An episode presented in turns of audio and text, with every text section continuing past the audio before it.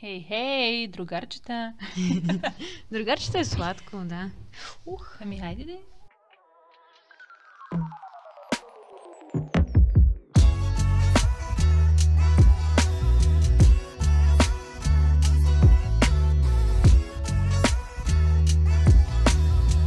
Здравейте, мили приятели! Как сте днес? Ние сме Стефи и Мина, вие сте под ягодите нашия подкаст за нещата от живота. И днес си говорим за една тема, която ни беше подадена от наш слушател. Много благодарим. Черпим малко ягоди по този повод и ще си говорим за приятелството. Здравейте от мен с моят леко дрезгав глас. Днес ще си поговорим с мадам Мина на темата за приятелството и не просто за добрите черти на приятелството, а всъщност как един човек влиза в категорията приятел, кога можем да се отпуснем в присъствието на някого и кои са добрите и лошите навици, които изграждаме в приятелството, кога се осланяме прекалено много на приятелите и ги използваме за негативна подкрепа и обратно, кога могат да ни ударят един лек шамар и да ни върнат в реалността. Или с други думи, говорим си за това, кога един човек а, наистина се превръща в приятел за нас.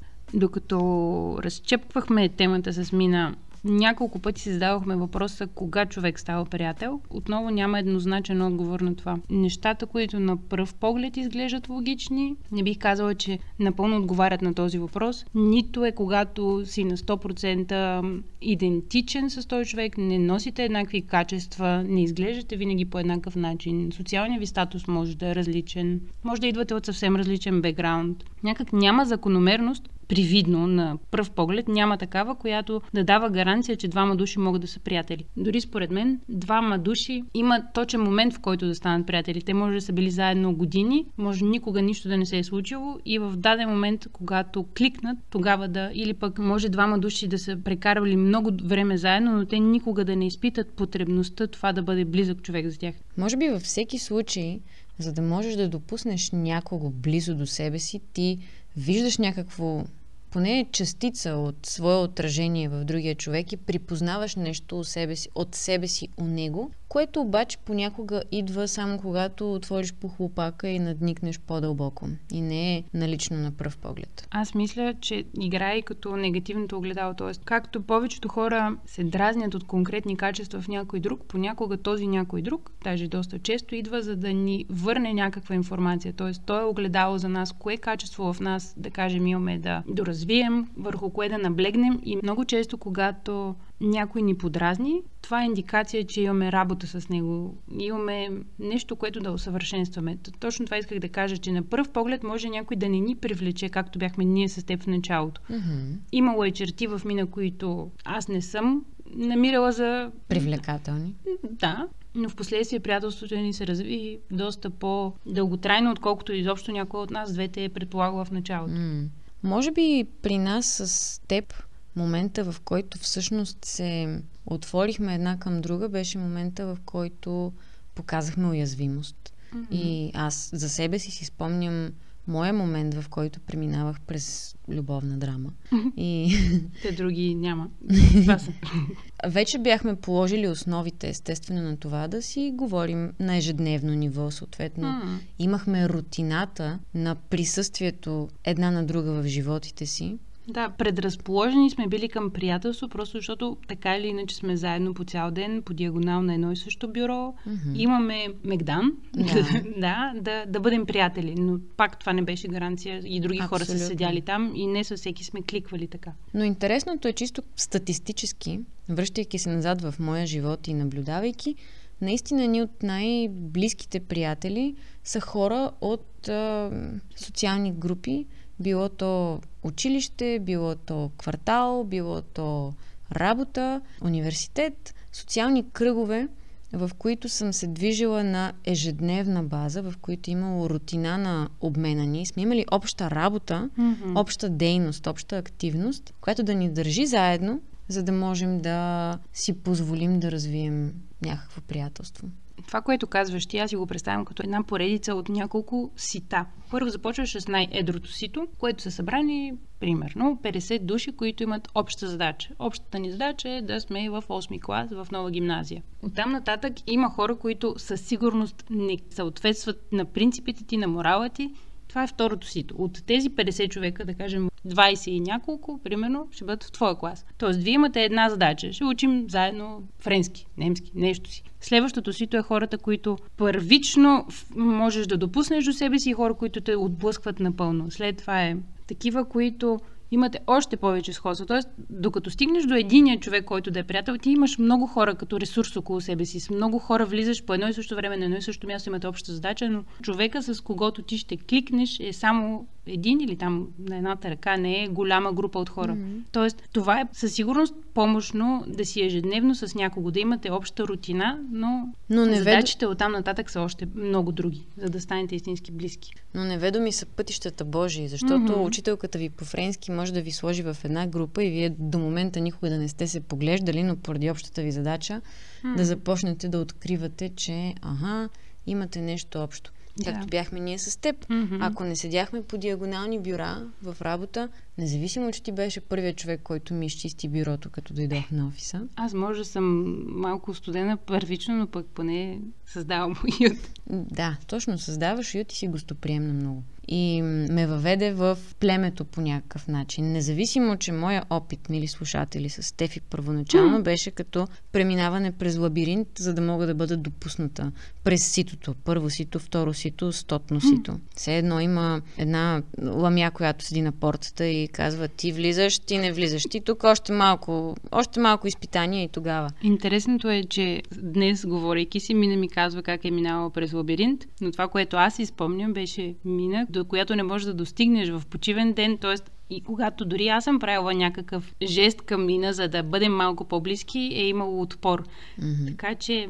Въпрос на да. тайминг е. Да, с теб колко? Две години ли сме работили да. заедно в офиса? За тези две години в един момент започнахме да преминаваме, въпреки изходната ни работа, в един момент започнахме да преминаваме през сходни емоционални състояния. Mm-hmm. Може би това ни събра. Да, да, точно това исках да кажа малко по-рано, че когато попадне от всички хора в класа, в работа или където иде, когато дойде някаква задача, която е за всички, или някакъв по-критичен момент и може да наблюдаваш на хората реакцията, кой как отговаря на дадена случка, тогава може би намираш и сходни хора, които разбираш, че по морал са сходни с теб и mm. пътя ви е заедно. Тоест, можеш да си опора един на друг, точно както бяхме и с теб. Mm-hmm. Можете да имате лична изгода, както би казал mm-hmm. дядо ми.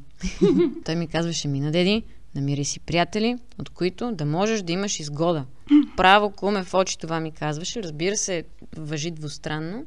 И от една страна звучи използваческо неговото предложение и неговият съвет към мен, но от друга страна наистина това, което имаше предвид е да се обграждам с хора, стойностни хора, на които да мога да разчитам и на които да мога да връщам същото. Да, за мен не всички приятели са еднакви, mm-hmm. на първо място, и те са като един набор от инструменти. Или там с различните инструменти правиш различни неща точно това е ценното да имаш наистина близки, може би различни приятели, но хора, които знаеш, че могат да бъдат полезни за теб, пак не използвачески, просто към които можеш да се обърнеш за конкретно нещо. И това са най-ценните приятели, според мен.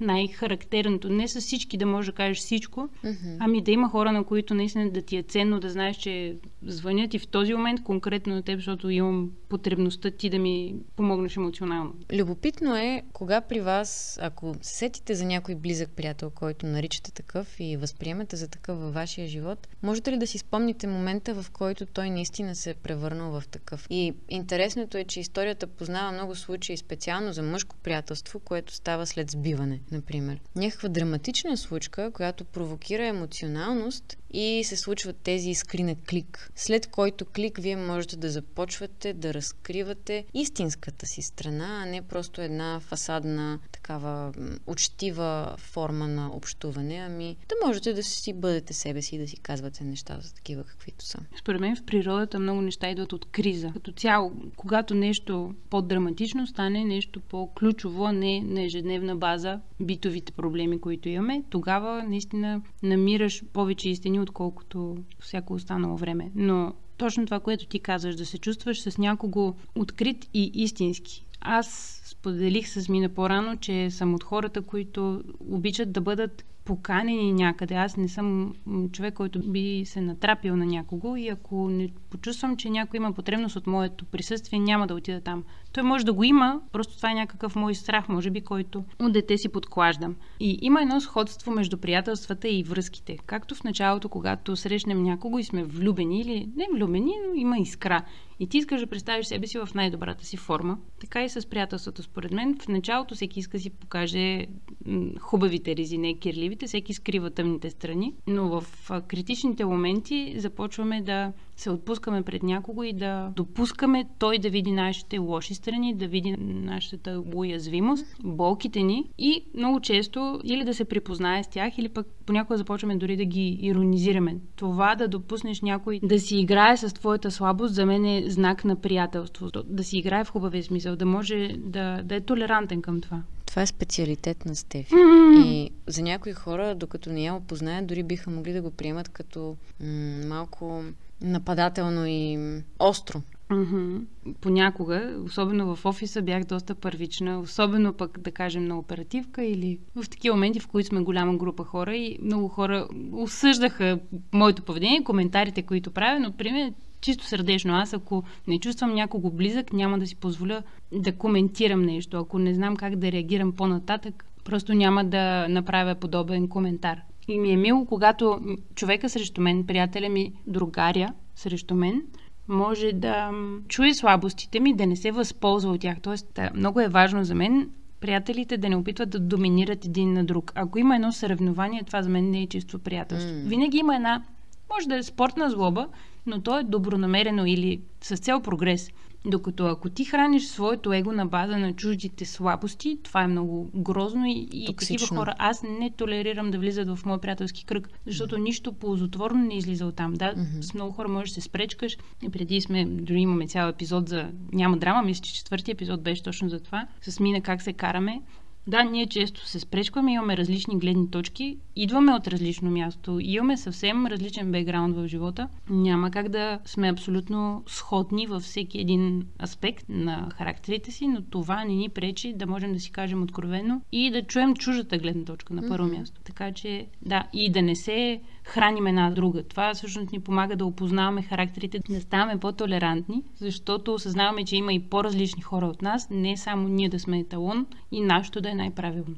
Да, наистина важно е да можеш да се чувстваш комфортно, да бъдеш себе си с човека от среща и може би това е момента, в който той наистина се превръща в приятел за теб. Когато си себе си, когато можете да се отпуснете и да знаеш, че си в безопасност да проявиш своите странности, а не да изпитваш притеснение, че можеш да бъдеш осъден или че можеш да бъдеш по някакъв начин тритнат или уязвим, че нещо може да ти бъде откраднато, mm-hmm. ако се отпуснеш за момент.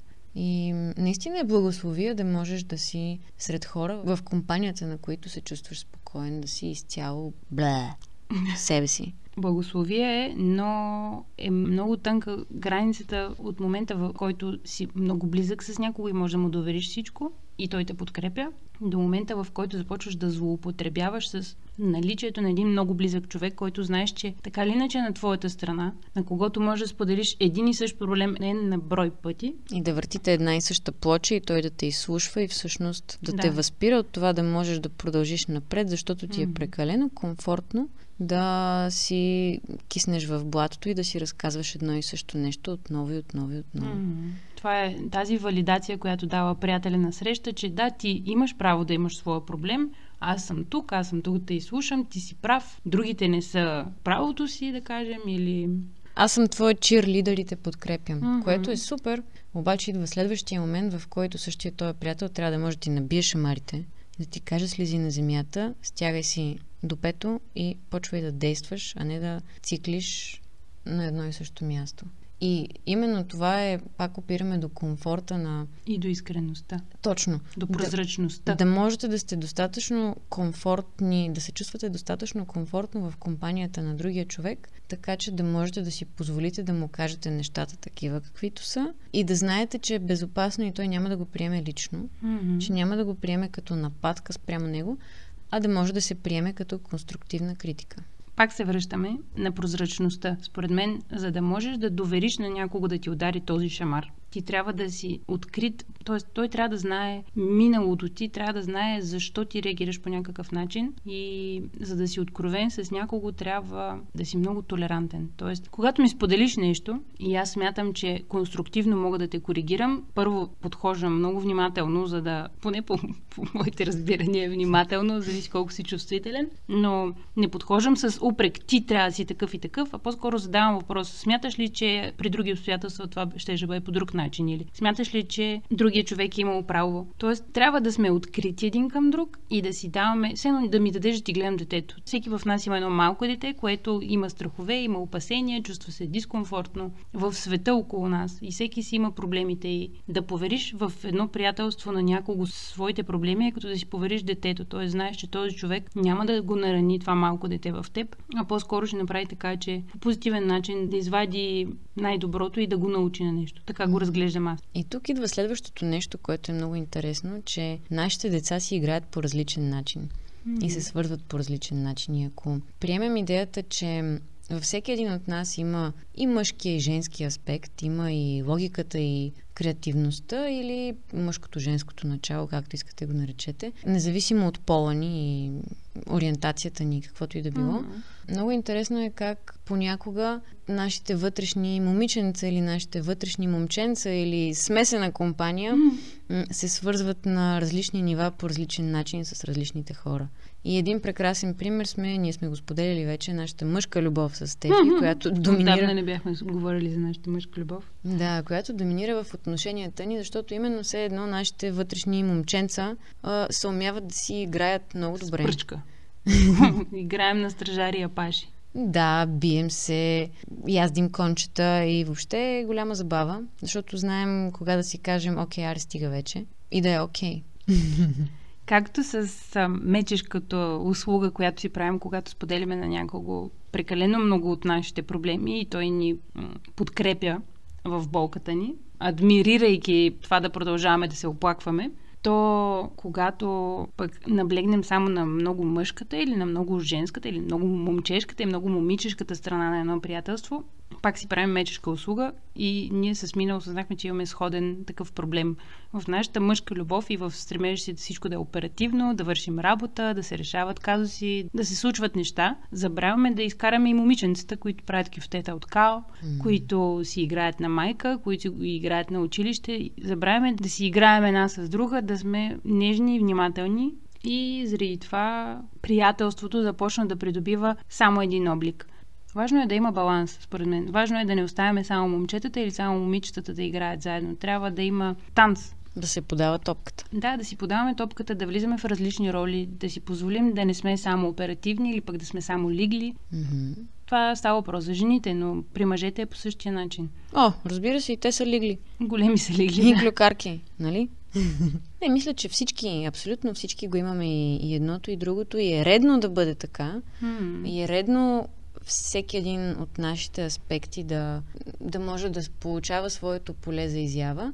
Дали с един човек, дали с различни хора, но със сигурност трябва да можем да си позволяваме пасивността и активността в отношенията. В самите нас и едни спрямо други. Нещо, което мен много ме забавлява, радва и ми е много мило, като видим мъже-приятели, които са хем приятели, хем приятелки. Момчета, които си споделят болките, които знаят проблемите си, но не тук ми се чупи съединителя на колата, ами пич, много я харесвам тая, примерно бил си на среща, ще попитат както ние момичетата говорим един, едни с други, ще попитат за чувствата, че ще те попитат за емоцията, няма да те питат само става ли биля... Такова. Такова, да. Mm. И при нас жените е малко по-естествено. Ние можем да сме уязвими, можем да сме мъжкарани, можем да сме и двете си страни, докато при мъжете е малко табу да бъдат женската си страна, да бъдат прозрачни, уязвими, раними, нежни и меки в душевността си.